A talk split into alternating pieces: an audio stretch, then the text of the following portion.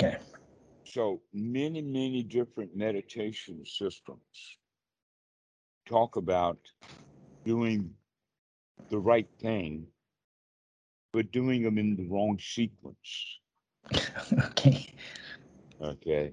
That that's in fact the the, the typical uh, Western mindset is is that um, and in fact I even on a new student he came and started asking questions and he was making the list and I says these are all fine PhD topics in Buddhism. But Yeah. what we need to do is the ABCs of Buddhism. First. The real teachings of the Buddha are very simple things. Yeah. And when you understand the simple things that the Buddha teaches, much of the philosophical and highfalutin kind of stuff either takes care of itself automatically or becomes irrelevant.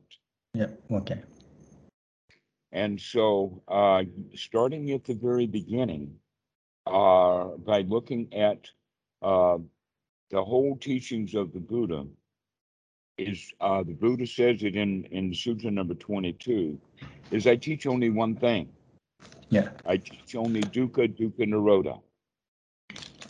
The Western mentality is is that I've got to study dukkha for thirty years.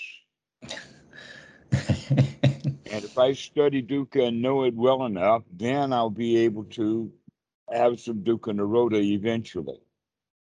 That mentality actually went so far as to uh, the practice of metta in the sense of may all beings be happy, when the guy who was saying that is not happy. If he takes it a step further, then we have the bodhisattva ideal in the sense of everybody's got to be enlightened before I can become enlightened. yeah. Well, what that really means is, is that I just want everybody to shut up so I can have some peace and quiet. It's actually a loser's or a victim's mentality of wanting everybody else to be enlightened so I can go along with the crowd or the big boat.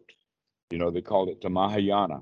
Yeah. The question is, who's doing the rowing? Who's doing the rowing in the Mahayana? Who's who's the captain of the ship? Who's telling this whole group of people which way to go? Who's shouting out to the individual, sit down, sit down, sit down, you're rocking the boat. Mm, Yeah. Okay, so here's the question then is, is that dukkha, dukkha nirodha means to see dukkha immediately and then do something, make the right effort to change Okay. that dukkha into dukkha nirodha immediately as soon as you see it. This is the Eightfold Noble Path, or this is the Four Noble Truths. As you see the dukkha, you come out of it. You see Yep. the cause of it and you stop doing that. And then you spend your time in the third noble truth, being free from dukkha, but you know that too, because you've done it. And you take, um, uh, let us say, in your own mind, a victory lap for having gotten rid of the, the dukkha. That victory lap is actually the sukha that the Buddha talks about. But you can't have sukha until you get rid of the dukkha. Yeah. Okay, you- got to take the effort to throw the garbage out of the mind. Yep. You can't just lay there in the sewer saying, "Oh, I can relax. There's nothing to do." This is a meditation, a sewer meditation, by the way. And so, we this whole point then about one's right effort is a major aspect of the Eightfold Noble Path. It's right there on it. That mm-hmm. in fact, you can say that the Eightfold Noble Path is broken into three groups Yep. is broken into Sila Samadhi, Panya. Yep. Okay. But there is another way of looking at it, and that is that's the ordinary or the beginners or the um uh the wrong person or the child's practice is Sila, Samadhi, Panya. In other words, you got to sit down and behave yourself first. Yeah. And once you sit down and behave yourself, then we will teach you some samadhi. And Okay. later, after you get to samadhi, you can have some wisdom. Okay. the actual noble teachings of the Buddha is not Sila Samadhi Panya. It starts with Panya and Yeah. Samadhi, leading to Sila later. Yeah. And the way that that happens is, is that if your mind is organized, unified, and you don't want anything, then your behavior is going to be good enough. It's going to be perfect, in fact, because you're not Yeah. hurting anybody to get anything. You're not Yeah. killing anybody to get anything. You're not telling any lies to get anything Yeah. because you got everything you want. You're already Mhm. satisfied. Yeah. So this is an important point is, is that uh, the aspects of the Eightfold Noble Path that are to be practiced first lead to the result of Sila, that Sila is not the first thing to be done, except that in a certain way. And that is, is that while you are actually uh, pounding your fist into the face of someone, it's really hard to say, may all beings be happy. We have to go into seclusion. We have to get the mind away from, uh, let us say, the real sewers Yeah. In order to find out that we brought some of that sewage with us in our own mind. Yeah. So we have to get away from it all or seclusion. But if you actually just close your eyes, or let us say you go into a room and shut the door, Yeah. now you're secluded from the world, Yeah. which means that more than likely at this particular moment, your Sila is perfect. Yeah.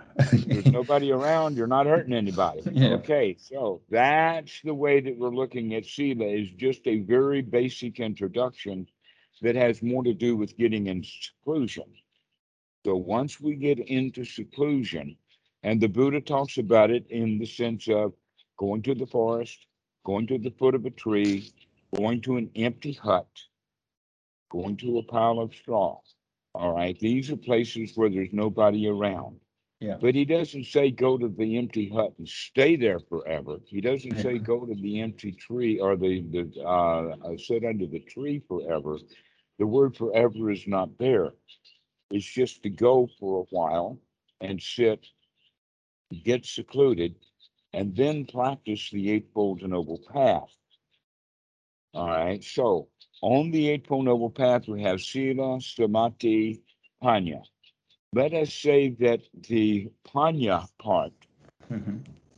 in the Sila and the um, Samadhi part need to be reevaluated Okay. because we need to actually put four of those things together. The first point is right view. Now, right view has uh, many components to it, but one of the more important components of right view is to view, to look, to notice, to see, to Yeah. investigate. Okay, in fact, the word investigate is uh, um, the right word, and the word investigate is in fact in the definition of right noble view. To where wrong view and ordinary right view, the definitions of those actually give examples of what is wrong view and what is ordinary right view. Yeah. Wrong view normally is basically you can't, I can get away with it. That's wrong view. I can go Yeah. do what I want to do and get away with it. Yeah. And ordinary right view can be said is no, you cannot get away with it. Okay. And then the in, in right view, the second uh, sentence is no, you can't get away with it because we're going to hire police, we're going to get an army, we're going to spank you, we're going to do things that we can do to make you do what we tell you to do. We're going to prove to you you can't get away with it. And if that's not enough, we're going to hire a priest, get a god, and maybe even a karma machine to prove to you that your bad behavior is going to give you bad results no matter what. This is ordinary right view. Both of them are magical thinking. Okay. The, uh, the magical thinking of ordinary right view is, is that we can make you be happy. It's got a power trip involved with it. Okay. They're going to threaten you with the karma machine or a god or a priest or a rabbi or something like that. Yeah. If our cops can't make you behave yourself. But the noble right view is the right view of investigation, to look at really what's going on, to take a deep dive, notice specifically. But we can only do that when we remember to do it. Because Yeah. normally we're not looking. Normally we're thinking or we're um, uh, talking or we're doing all kinds of things, but we're not really looking at what's going on. Once we do uh, remember to look and do that investigation, we want to do it with discernment. And the discernment is, is this particular thought, this one short little thought, is this thought that I just had or am I having now, is this worth having or not? Most of the thoughts that we have, we don't do that kind of evaluation. Is this thought even worth having or not? Most of the time, we just let the thoughts roll. We don't pay any attention to them. And so they're kind of on automatic pilot that Freud called free association. And that some in Buddhism call monkey mind. That Yeah. it just jumps from here to there without any discretion or discernment. Now we're going to start uh, guarding that mind to, see, to keep it from jumping all over the forest into jumping in just one tree, let's say. And that one tree is a wholesome tree. Let us say it's full of bananas or it's full of fruit or something. And so the monkey, uh, if it feels safe, can stay in that tree. Generally, the reason that the monkey mind jumps from tree to tree is because it was uncomfortable in the tree that it was in, and so it jumps to something new. If the monkey mind was comfortable in the tree that it was in, then it would not be jumping too far, it would be jumping close by. This is the, uh, the analogy then that we can go for is that we have to look at what thoughts are wholesome and what thoughts are not wholesome. That this is one's right effort, that in fact is quite well stated right there in the sutta, that right effort, right view, and right sati to remember to do this. These things circle one around each other. This it almost becomes just the same thing Yeah. of waking up, taking the look, and taking the effort to throw the unwholesome out. At that same time, when we're taking uh, that wholesome, that unwholesome thought out, we also are taking a deep, long breath.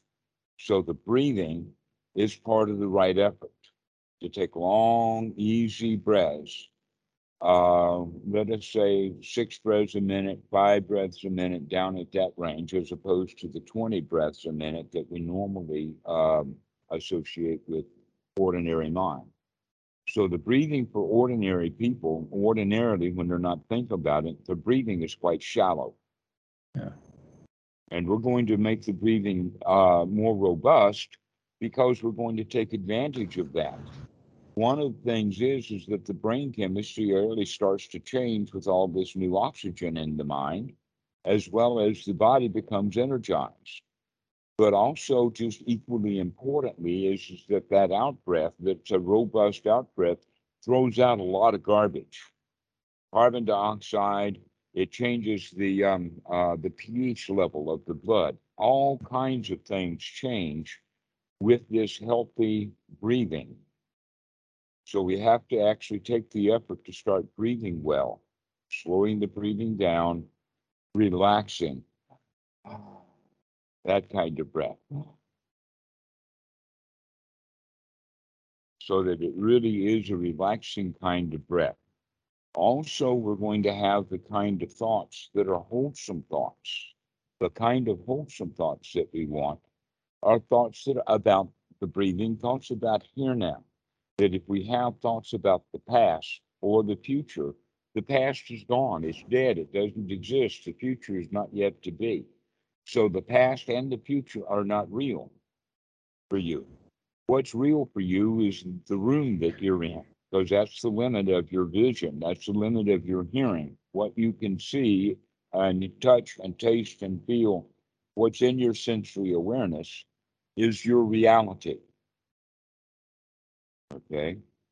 But the things that are outside of the room, no matter how far away it is, or close by, or how long ago it was, or uh, recently, that stuff doesn't exist.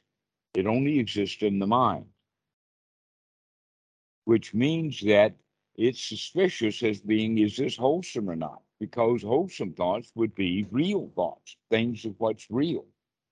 So thoughts about what's in the room and thoughts about the breathing, thoughts about the touch of the air on the cloth, the touch of just like Goenka talks about, Yeah. but we're doing it with a wholesome mind state. Where Goenka never bothers to tell the students, yes, pay attention to what's going on, but do so with a mind that's free from thoughts of the past and the future, thoughts about going someplace, thoughts about dinner, thoughts about kneecaps on other meditators, all kinds of stuff that we can think about that are not real for us. This is actually the teachings of the Buddha. Now, in one of the sutras, number 19, the Buddha talks about three two kinds of thought. In fact, the name of the sutta is two kinds of thoughts. Okay. All right. There is one kind of thought that has greed, ill will, and thoughts of harming. Okay. And then we have wholesome thoughts that are free from greed, free from ill will, and free from harming. These would be wholesome thoughts. So if we want something, that's a hindrance. In fact, that's one of the listed hindrances, wanting something that we don't have. I'm sitting Yeah. here and I want coffee and I don't have any coffee. That means I gotta go get up and go get coffee. Or I can come to the point of, well, I'm okay without coffee right now. I don't Yeah. need coffee. Just because I thought of it doesn't mean I've got to have it. Yeah. All right, so uh, wanting something that we don't have is one of the hindrances.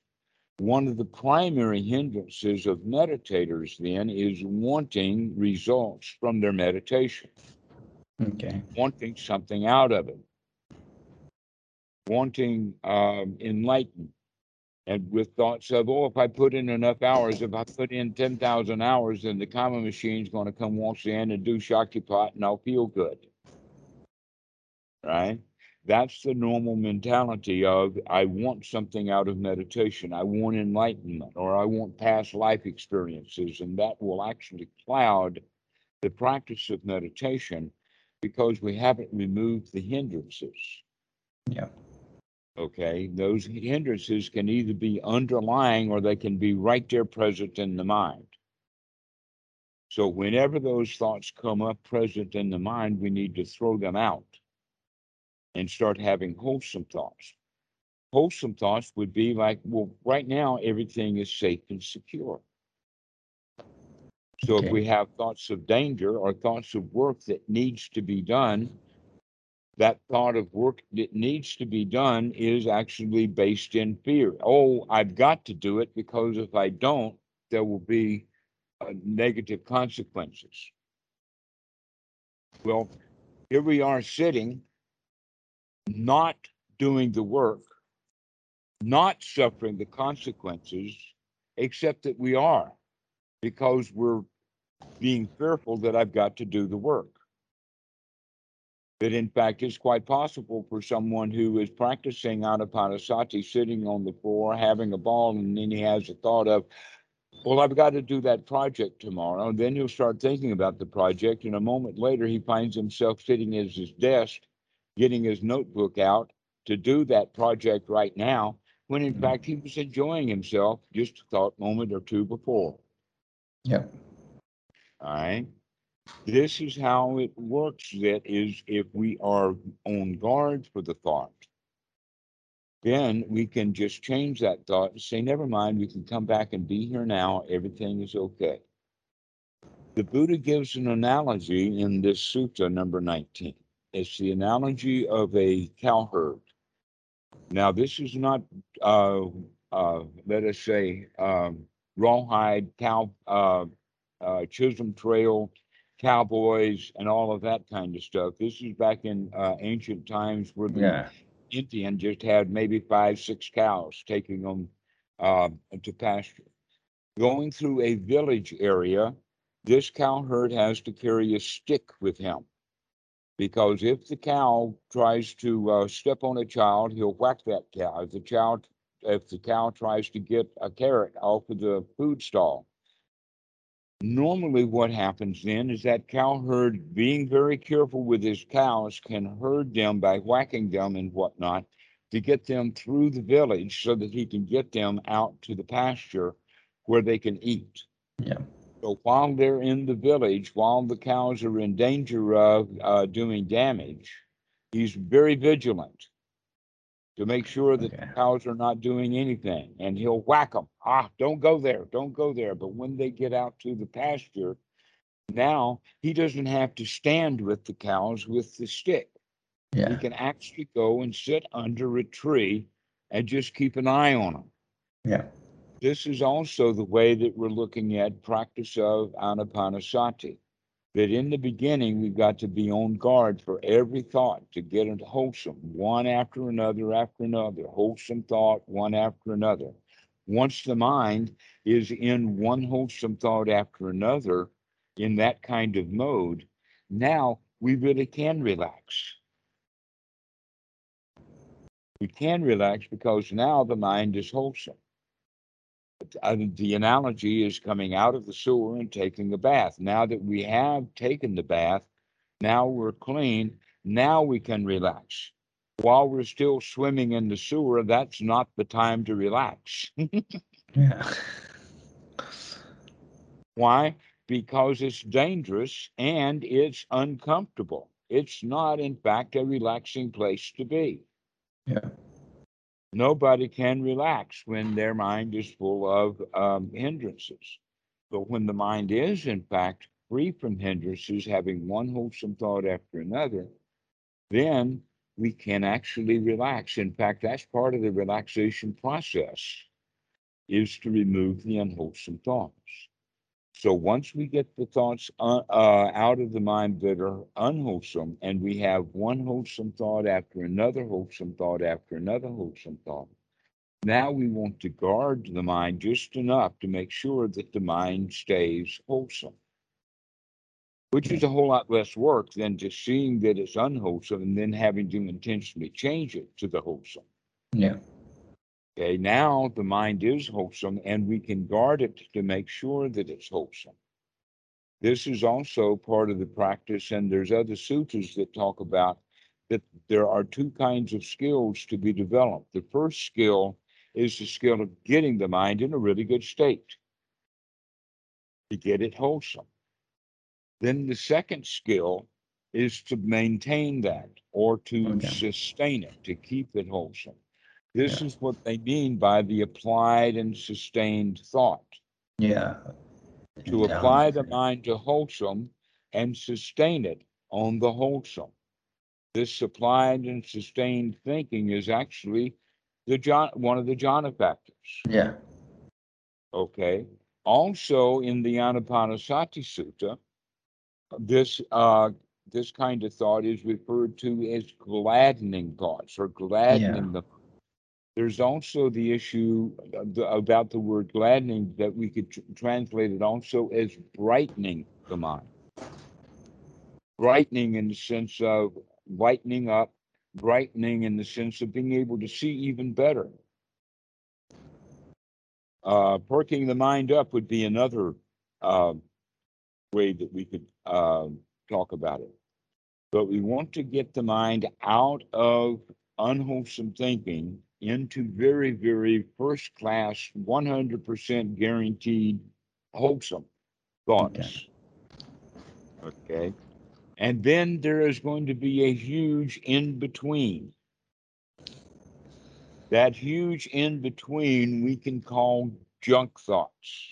Yeah. Thoughts do not actually uh, match up to being guaranteed 100% wholesome, but also are not thoughts of harming, thoughts of greed, ill will, delusion, but they are thoughts of work to be done, projects that need to be done. Those are dangerous thoughts because they're in danger of making us feel bad. Basically, afraid. Oh, if I don't get that done, then what's to become of me?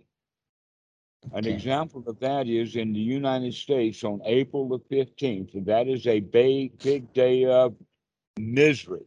Yeah. But it's not just that day, it's the weeks and months before that, all of that time that those people thought about and felt bad about their income tax while they weren't actually doing their income tax.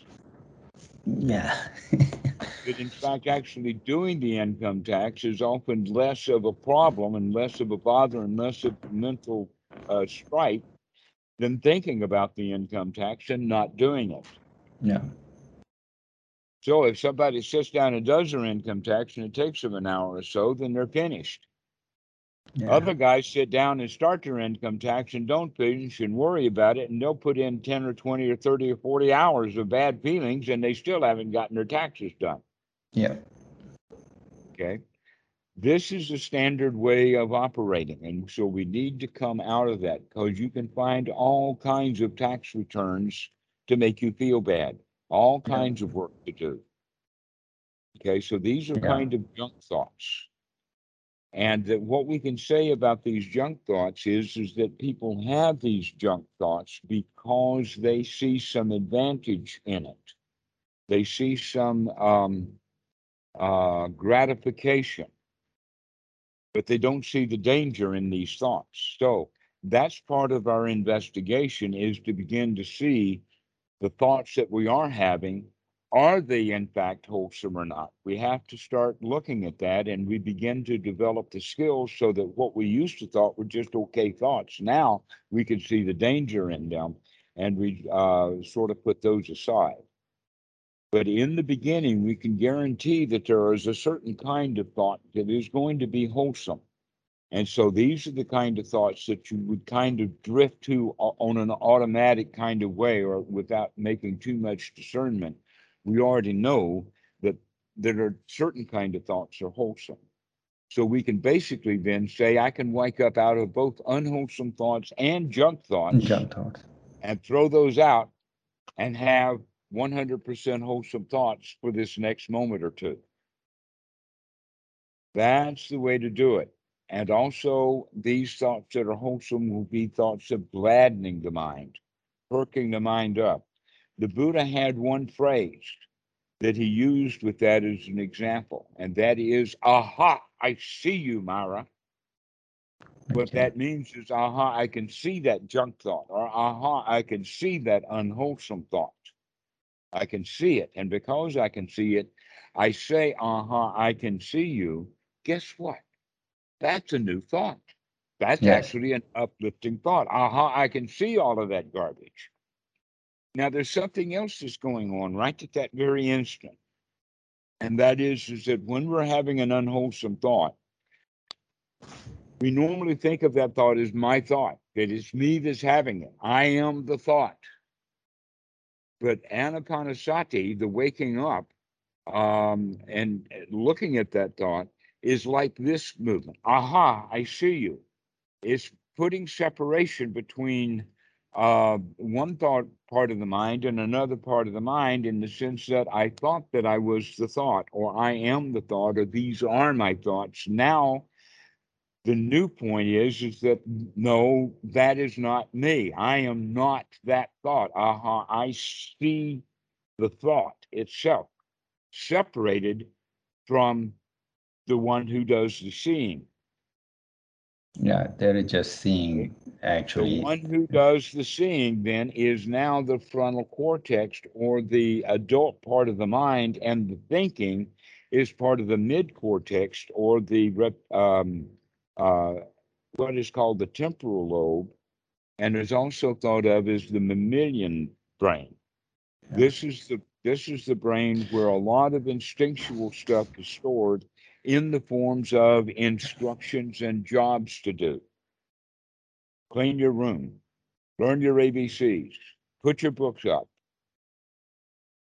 wipe that drawing off the wall you know those are the kind of orders that we receive as as children And so we store that in what is called a parent ego state so that we repeat all of the orders, rights, rules, rituals, laws, ways to do things that we learned as a child. We store that. And then we go around giving ourselves orders to do stuff. Oh, go do that email. Oh, go do this. Oh, go do that.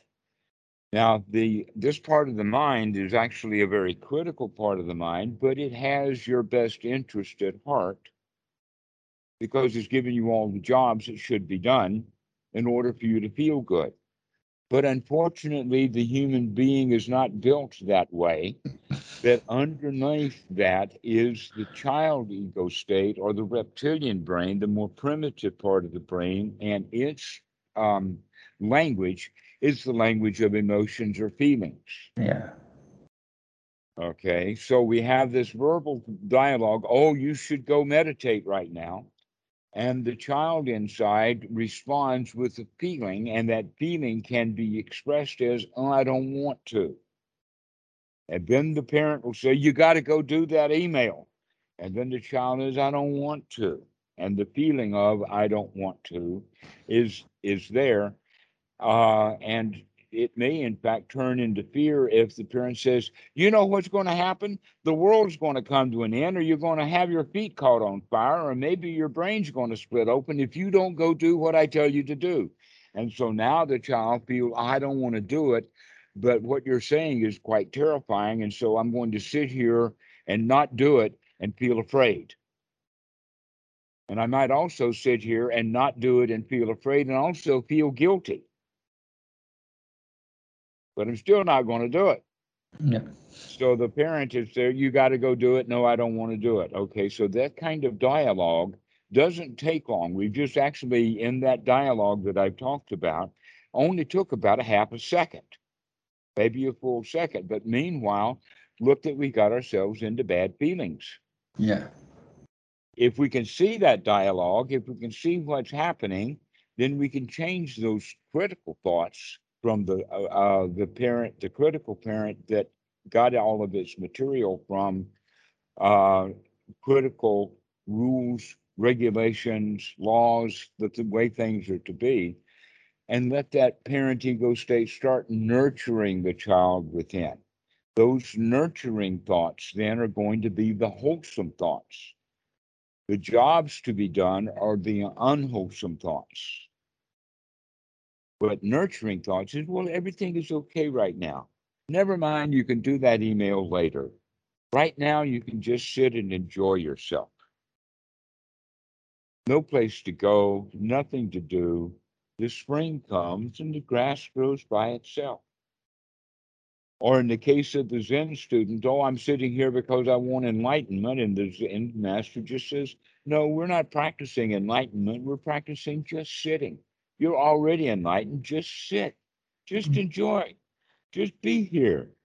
All right. That's the whole difference that many people are uh, are practicing um, in a w- very Western way, rather than in the actual really Eastern way of doing it.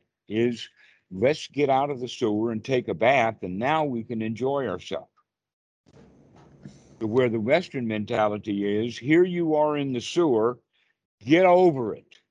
Yeah. Relax and enjoy yourself right here in the sewer. You got no place to go and nothing to do. You're just covered in filth. And it's unpleasant. It's not comfortable. So what we actually need to do is to get ourselves into a state of comfortable. So it kind of goes in this order. The basic uh, underlying feeling that we have, um, the most primitive and the and the strongest feeling that humans have is the feeling of fear. No one gets angry unless they already have a basis of fear under it. Nobody gets sad unless there's also fear uh, of loss. So all of the negative emotions have a component of fear, which means that all of the good positive emotions are going to be free from fear.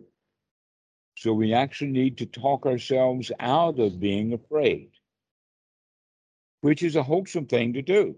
And being afraid is an unwholesome thing to do. Yeah. Right? So thoughts that make us afraid, like giving us work to do and giving us ultimatums that if you don't do that work, that blah, blah, bad's going to happen, that's just making us feel afraid. But it doesn't get the work done.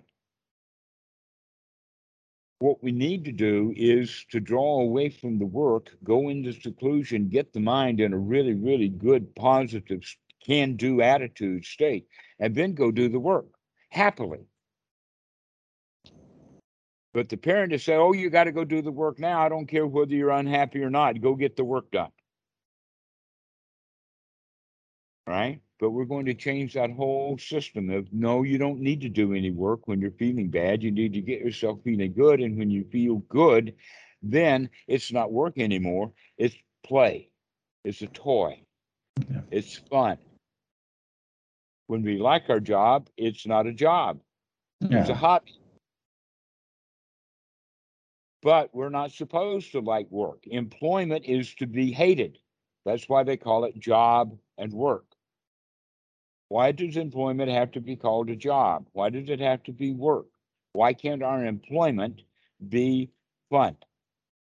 It's all a matter of attitude. Yeah. All a matter of attitude. So, this anapanasati is really a, a, a whole lot about changing our attitude. And we change the attitude a little bit at a time with success. And here's how this operates we have the first three items on the path right view, right sati, and right effort to bring the mind out of its unwholesome state into a wholesome state. As soon as we do that, that is successful. That's a success. When we come out of our fear, when we tell ourselves we don't have to be afraid, there's no alligators on the floor, there's no crocodiles, there's no tarantulas, everything is safe right now. And so I can actually, by telling myself that I'm safe and taking a deep breath and relaxing, I feel safe. If I feel safe, I can feel comfortable. If I can feel comfortable, then I can feel satisfied. That's the key getting ourselves into a state of satisfaction. With having the mind in the sewer is not satisfying. It's not satisfaction, it's unsatisfying, it's unsatisfactory. That's what we mean now by dukkha. And so, choiceless awareness means putting up with dukkha without doing anything about it. Yeah.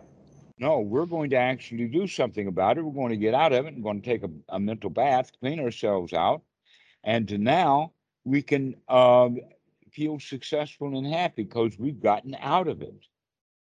That success is the key issue now, because sec- uh, safety and security goes to um, comfort, which goes to satisfaction satisfaction over and over and over again builds the confidence that I can do this again and again and again. And that's when Sama Sankappa, one's right attitude, comes into play.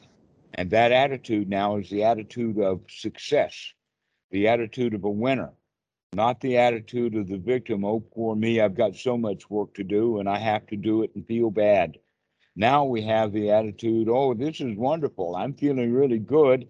And when I do that work, I'll do a smash up happy job of it. This is now the new attitude. Okay, these are actual items on the Eightfold Noble Path right view, right sati, right effort, and sama sankappa, right attitude. Now, um, sometimes sama sankappa is translated as right thought, but at that level, the thought is um, we look at it like this if you have the right attitude, then the thoughts that you have will be associated with that right attitude. If you have a loser's attitude, you have a victim's attitude, then the thoughts that you will have will be the thoughts that a victim would have. Oh, poor me, who can I get to help me? I need to get out of this. This is too much for me. As opposed to changing that attitude to the winner. And then the kind of thoughts we have is, yeah, I got this. Hold my beer. We can take care of this. No worries, mate. There's not a problem here. you can get this solved. Okay, so in fact, what we're saying is, is that if we have the right attitude, the thoughts will be more wholesome. If we practice those more wholesome thoughts, that will then help lead to that right attitude, the attitude of success.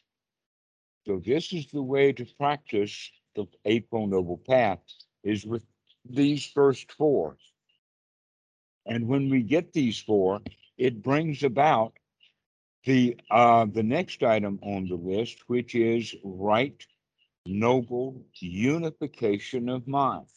Yeah. The the Pali is uh, uh, sama ariya samadhi, but that kind of samadhi is not translated as concentration. It's translated better as organization, where the mind is correctly organized because it's got all of the factors that needed to come together.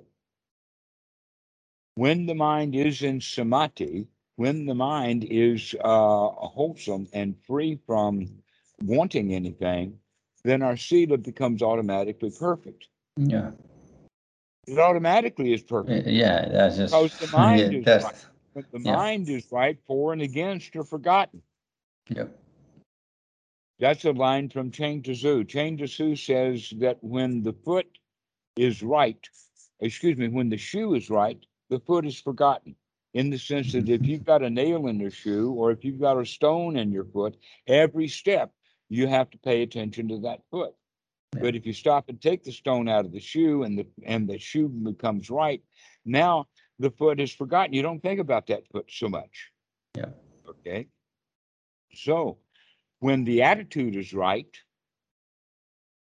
when the heart is right, for and against are forgotten. The for and against are back to the critical mind. I like this, I don't like that. This is good, I want that, I got to get rid of that. Okay.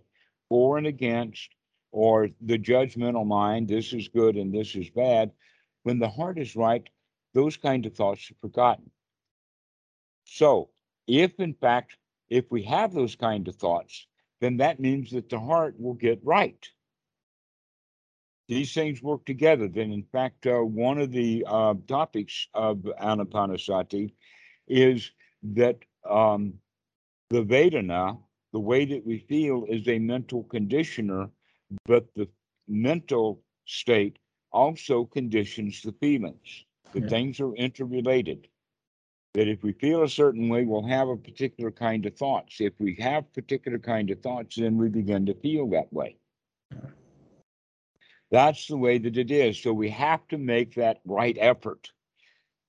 That right effort to evaluate, to look at these thoughts and to recognize that, oh, this thought is about something to do, or this thought is about something that happened in the past, or this thought is a plan for the future.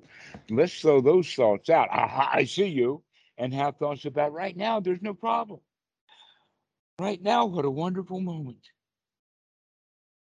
That's the state that we need to get ourselves into, or that's the state that's desirable to get ourselves into the state where the mind is applied to the wholesome, sustained on the wholesome, that we have the sukha of um, safety, security, comfort, satisfaction, and on top of that, success. When we bring those things together, along with the fact that we, in order to do that, we're free from hindrances, guess what? This state, this marvelous state that I'm talking about, the Buddha and others in the time talked about that marvelous state as merely first jhana. Yeah. And that's to be developed. The second jhana is there's no sutra anywhere about it about the second jhana is to be developed and sustained. The development and the sustaining has to be learned in the first jhana. The second Okay. jhana is it's almost like once you learn one piece of music and you get a really spectacular piece of music and you're really, really good at that really spectacular, difficult to play piece of music, the second one's going to be easy enough. That first one. Another way of looking at it is, is that in order to play one note on a violin, you've got to have a violin. You've got to have the body, you've got to have the neck, the curl, the bridge, all of that stuff of the violin, plus just one note, just one string. And that's the first jhana. The second, third, fourth jhana is just add, like adding the second, third, and fourth string to a violin. Once you got the violin, the violin's the big job.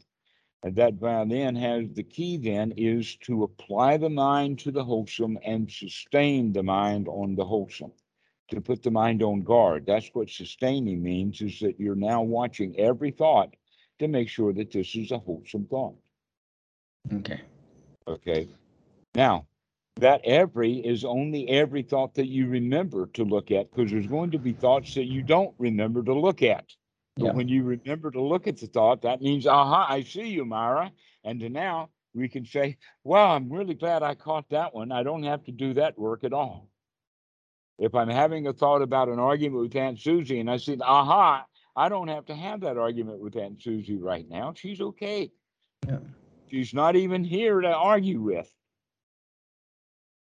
She's not in the here now. So I don't have to argue in my mind with an Aunt Susie that doesn't even exist in this present moment. Yeah.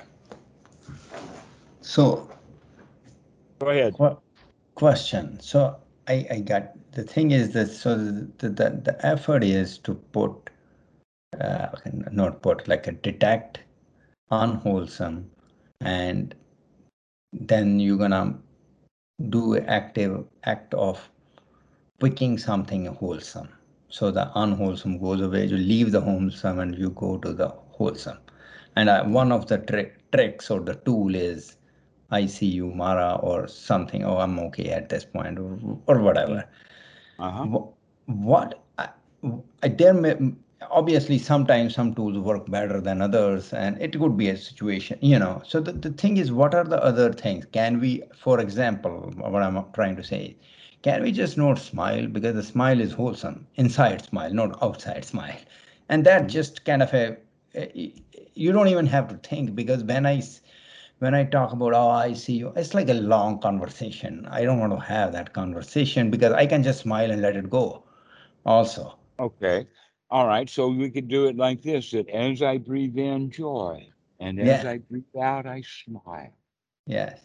That is like as I breathe in, everything's okay. And as I breathe out, I relax. Okay. So Yeah. you can use wholesome words like that.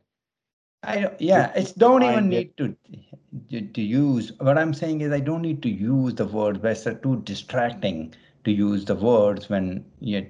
It's just you can just kind of change the mood by just smiling inside. Okay. All right. But you can also have smiley kind of words on the inside. You Yeah. see, the, Okay. the, the, the issue in a way is, is that Westerners somehow have gotten the idea about no mind as an immediate goal. Okay. Okay. Maybe um, uh, empty mind or um, uh, no thought would be a PhD project. Yeah.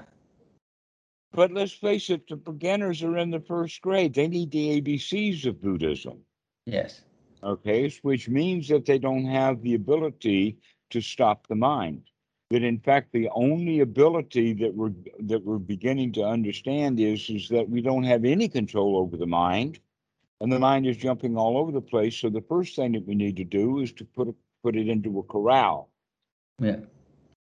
Okay, we can't we can't get uh, we, we put it into a corral and then we make the corral smaller until Okay, we get it down to where where the mind is actually just in a in a station or in a uh, a, a little box. A little okay? container, yeah. So the, Okay, the thing is, can can you technically? So the question is, can you actually technically get to? I mean, there is a lot of word of like first jhana by just having the thought, talking to yourself. Technically, That's the actual definition of first jhana. Is that the first jhana is applied and sustained wholesome thoughts. okay, yeah, And once you get uh, one wholesome thought after another wholesome thought after another wholesome thought, that's the time that we can begin to see even that's work. And so we Yeah. begin to put gaps in the wholesome thoughts. yes, Okay. But if we are having wholesome and unwholesome thoughts mixed, then if we have a gap between the thoughts, more than likely the next thought that's going to come up is going to be an unwholesome thought. And then off we go into Yeah. unwholesome thinking. No, we need to work on getting the thoughts, one wholesome thought after another, to be on guard for wholesome thoughts. Yeah. Yeah, m- m- most of the time there are like not unwholesome, but most of the time it's just like a junk thoughts. Junk thoughts. Most thoughts are just junk thoughts. Junk. Yeah, they're just serving no real purpose and it's just moving from one to another, whatever, Uh-huh. whichever way. You never know. Yeah, yeah, you can detect it. Okay, it moved. It took this reference from that and all that, but that's just analysis. But it's just you don't know what is gonna pop up next. But you can begin to do that though. That's the whole point is, is that you can begin to take that control. That that's the really funny part that most people think that these are my thoughts. I think what I want to think, and they don't at all. Number one, they're not their thoughts. They're old thoughts that they learned from it as children. And number two, they're not really in control. They don't think the thoughts that they want to think. They think the thoughts they're in the habit of thinking. And the habit is what they learned from someone else. They're not even original thoughts. Yeah, you're right. I mean, that I can see it. I mean, that's e- not easy enough, but obviously you pay enough attention and you know the thoughts are just happening by yourself. That's like very clear. It's not like a, I'm not thinking, I know. The thinking is just happening when I pay attention, not in a general sense. You know, when you're just sitting, you can see it, or even you don't need to be in the sitting, formal sitting. You can just in a regular life, you can Right. see it. It's happening, and you know it is happening. One thought goes to the another one, it bounces on it, and it just takes the feedback from the past, whatever those past uh, thoughts are. The ideas. You should technically you are in a like a thought loop but it's not you nobody's thinking. You're not thinking. It's just happening there. Well, That is e- thinking is happening. They're just not paying any attention to the fact that the, that the thoughts are there. the thing is hmm. uh, oh, no, uh, yeah this is the po- this is the part i actually have a question on that. So that when i'm saying this thing i have a particular uh, not that. The thing is when i have tried to do this thing i'm not tried i do it sometimes sometimes i don't but sub- the thing is when your thoughts are happening you look back who is thinking but there is you can the the, the Now, thing is that thought is an unwholesome thought. okay Who is doing the thinking is exactly the same kind of thought of who am I? What was I in the past? What was I in the future? Okay. Those kind of thoughts don't have good answers and it gets the student confused. The Buddha actually in Sutta number two talks about those thoughts as unworthy of attention. What okay I, thoughts yeah are worthy of attention, though, are thoughts about the Eightfold Noble Path. This is dukkha. In other words, when we start looking at the mind and seeing that thought is dukkha, which is like, um, who is it that's doing the thinking? Is uh, that's that's a dukkha thought because it's got desire in it. Instead of saying, I don't care who's doing the thinking, the fact is, is that that thought is an unwholesome thought. Let's have more wholesome thoughts. yeah i, I think i questions yeah about who am I? Here's here's something we could talk about, Mm, I- and that is that today you could sit down and write down all of your attributes and characteristics to define precisely who you are as to the best of your ability. And then tomorrow you go do that list again. It's not going to be the same list. it- The it is third day is going to be again. It's going to keep changing. Yeah, I, I so let, let I, I want to come back to the point I was trying to make actually. So sometimes it's just I'm not clear enough also. So what I'm trying to say is you obviously there is a thought because there is an awareness of thought. Mhm. But so when when you see look back, I'm just saying all there is you maximum you can go is there is a awareness and there is a thought but you can't find who is thinking actually at least i can't find it Well, let us say that it's not even worthwhile looking for that. That's i'm not point. no i i understand. I think you are thinking i'm thinking from my point of view. I'm not thinking it from my point of view. I'm thinking it from a observer not an observer but from a purely scientific observation point of view. Okay, interesting. There is a thought.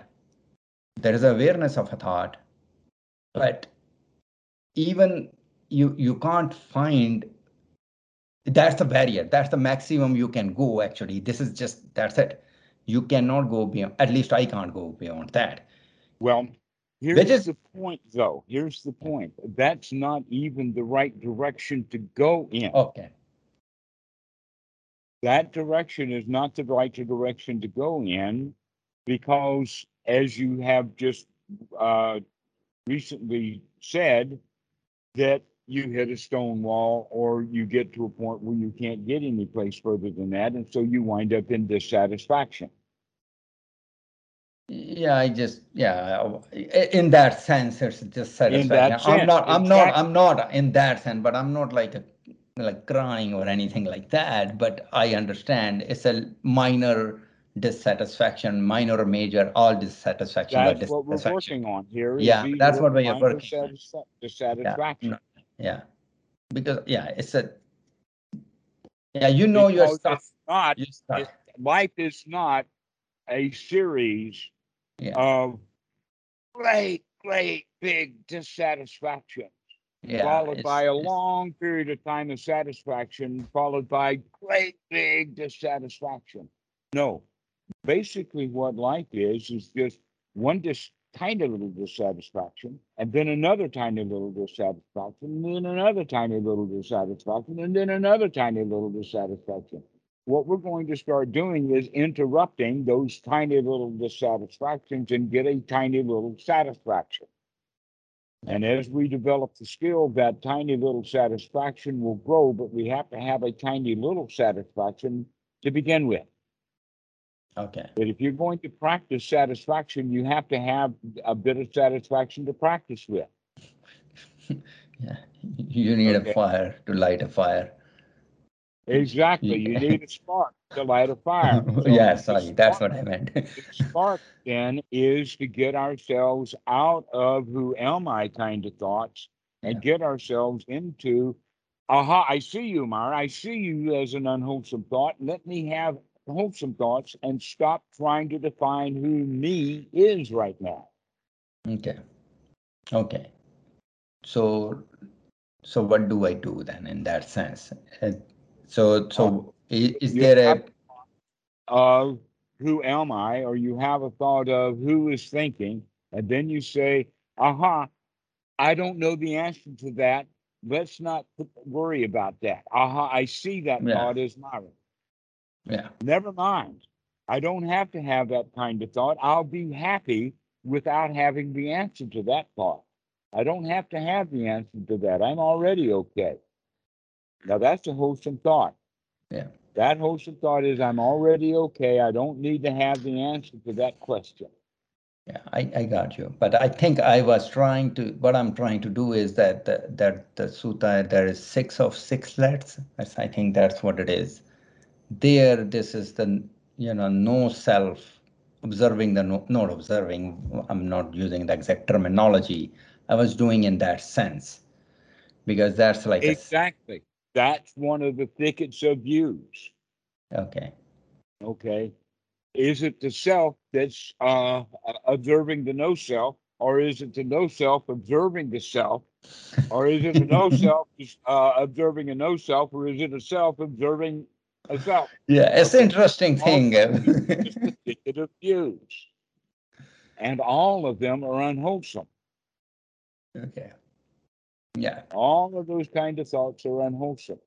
The right wholesome thoughts then would be is all to see those kind of thoughts are unwholesome. Aha, I see those thoughts as unwholesome.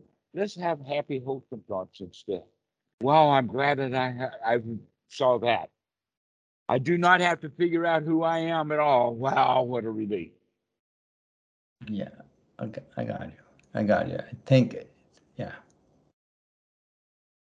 I do not have to know who I am in order to be happy. Because in fact, the teachings of the Buddha anyway is the nature of what the Sankara. The way that I describe it is sometimes you feel like a nut and sometimes you don't. Yeah. That's just, that you're a mess inside. I mean, it's just uh, turmoil. Uh, the only way that you're going to actually ever find out who you are is by getting the turmoil finished so that things can settle down and you can really see things clearly. But by the time you can really see things clearly, that question it becomes irrelevant. okay, so I have another question actually. I'm gonna digress a bit. Right. So the thing is, most of the time, the the the Vedana or the sensations, the, the bodily sensation when you're getting like a irritated or angry or or those kind of areas, they are just way too kind of a way too fast for for your thought process to catch up to them. So you can't really argue with yourself because the things move way too fast. When you're getting irritated, you know you're getting irritated, but the thing is, or you get angry, the things move. You can't argue with yourself, otherwise nobody will be angry, ever. So even if you don't well, want to, you could argue with yourself if you were unified. yes, But if you were a crowd inside, then various pieces of that crowd can, in fact, argue with other pieces of that crowd. They have disagreements. One argument was is you should be meditating. You should go meditate right now. And the child inside says, No, I don't want to meditate. And now you've got a full blown dialogue going. One No. is talking in words and giving concepts, and the other one is answering in feelings. So I think so I, I think my question is more of not meditation here. I mean, I probably I think that's why I want to clarify this thing. This is a general like a regular day-to-day life. You're not like really sitting there meditating when you're like talk, you know, doing whatever you anybody does in their daily life, you know. So what I'm saying is, is these things are way too fast you can't talk to yourself in real life because by the time you know you kind of a you you catch up but you maybe catch up yourself after 10 15 minutes but by that time you're already like you know done the damage you know in, in another sense Well, what you're just saying is, is that so far your observation is, is that you're slow.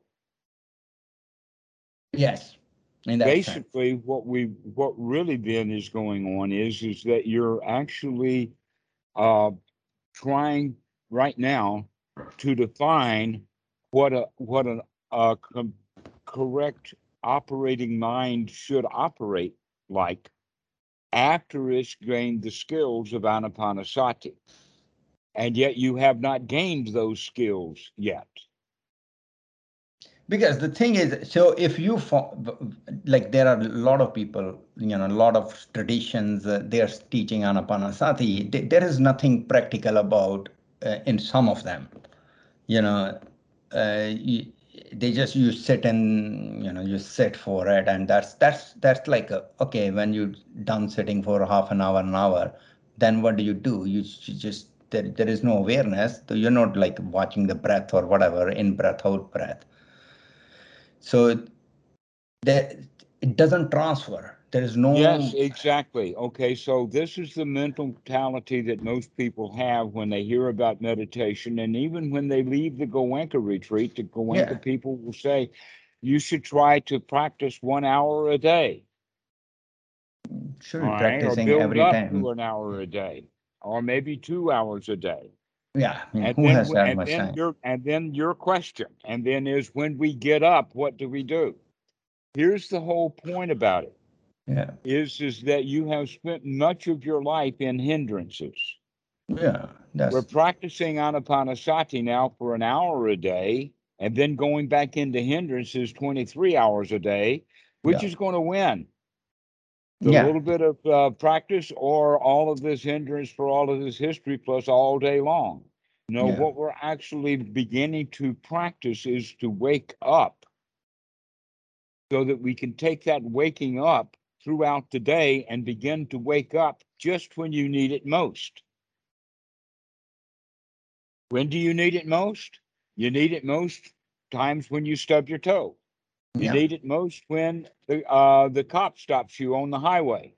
You need it the most when he handcuffs you. You need it most when you're checking into the ER. You need it most when you're going into a government office. You need it most when you sit down to your desk at work.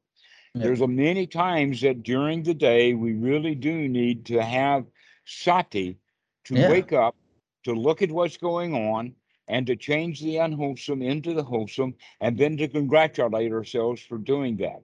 Yeah. This is a practice that we need all day long, but nobody can do it all day long.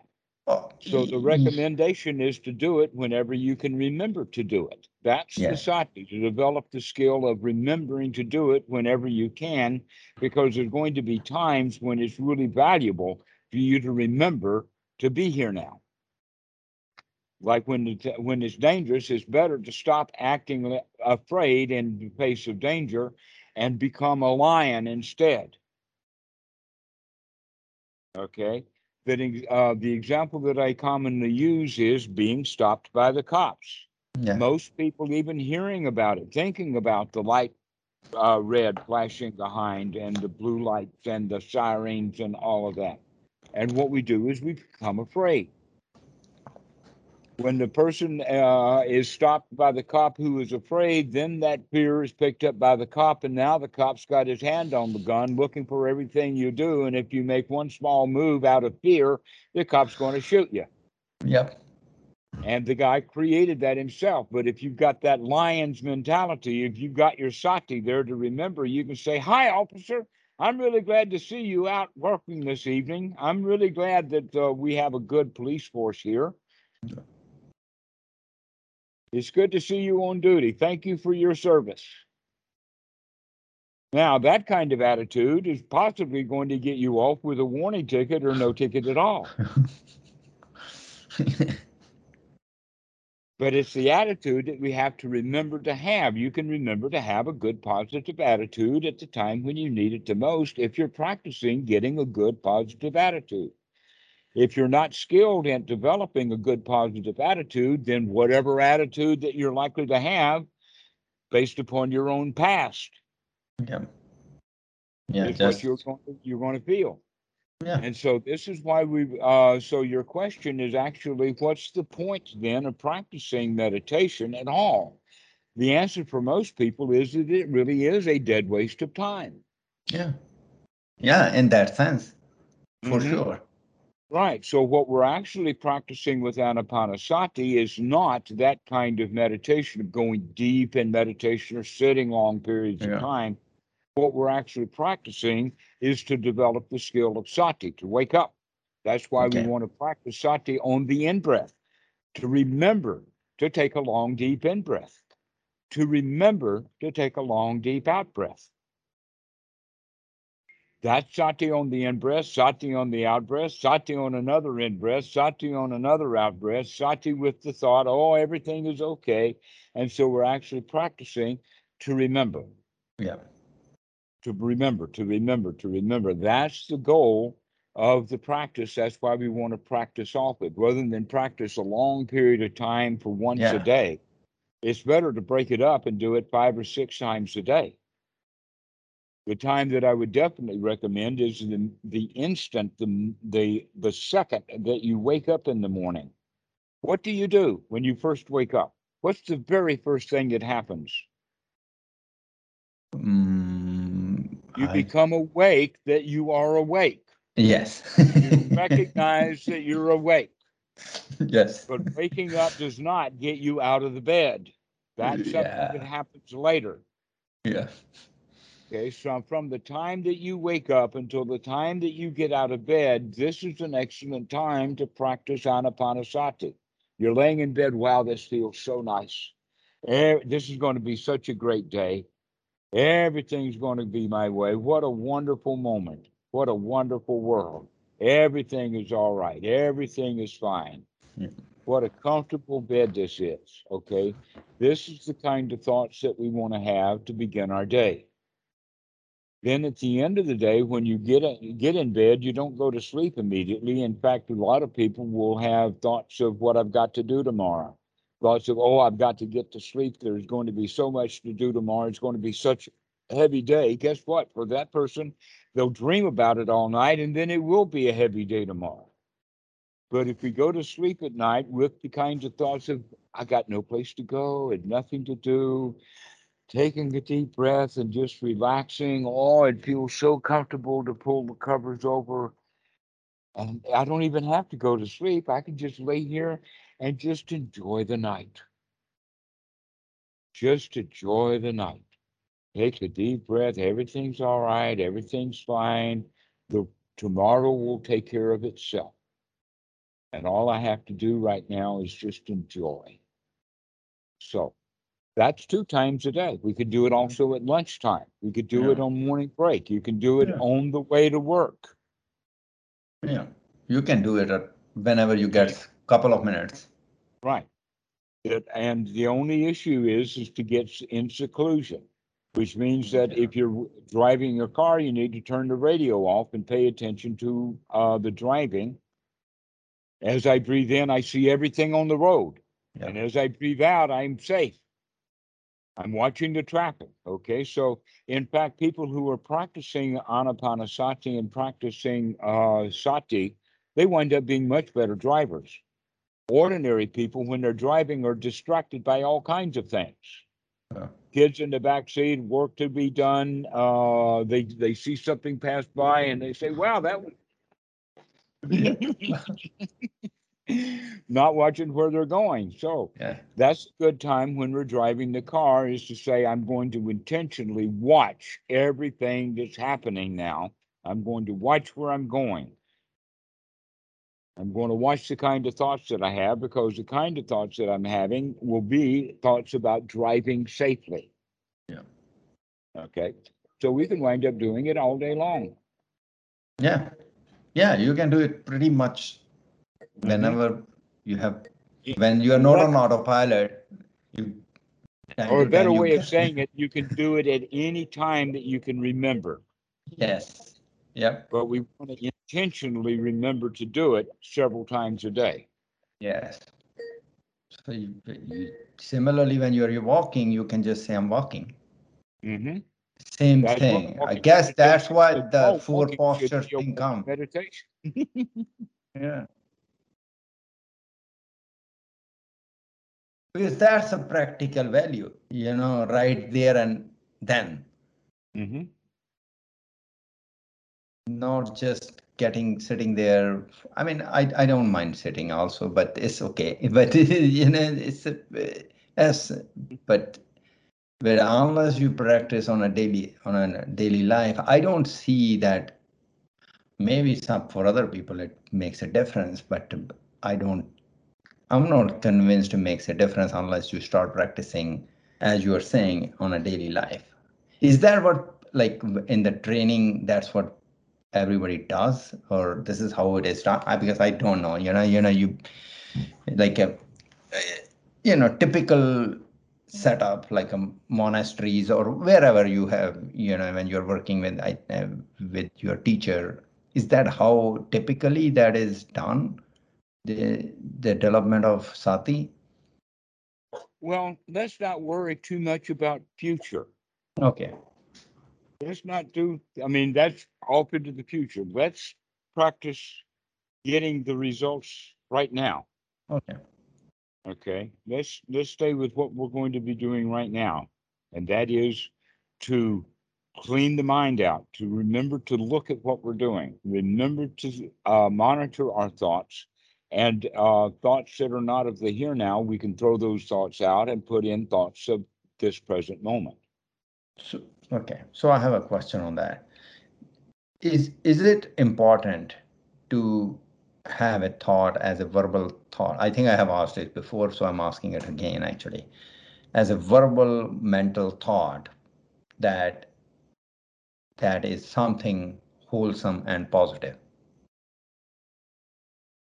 Is is by by saying whatever it is you know like it- it is going to be a good day or whatever you know is it hmm. important to say it or just not saying it is i mean or having it just neutral thought or just You're, you're asking really unimportant questions. okay okay Okay. those kind of questions actually prevent us from practicing correctly. It's just Okay. mental speculations. So, You okay, actually can uh, uh, can take the little group of wholesome thoughts that I've uh, given you and expand upon that okay. and determine which are just completely wholesome thoughts, and then uh, start having those kind of thoughts that are wholesome. Later, you will develop the skills to determine um, what other kinds of thoughts are wholesome or not. okay. That's good enough. Okay. Yeah, that's good enough for now. Yeah, I got it. Okay. Yeah. Good.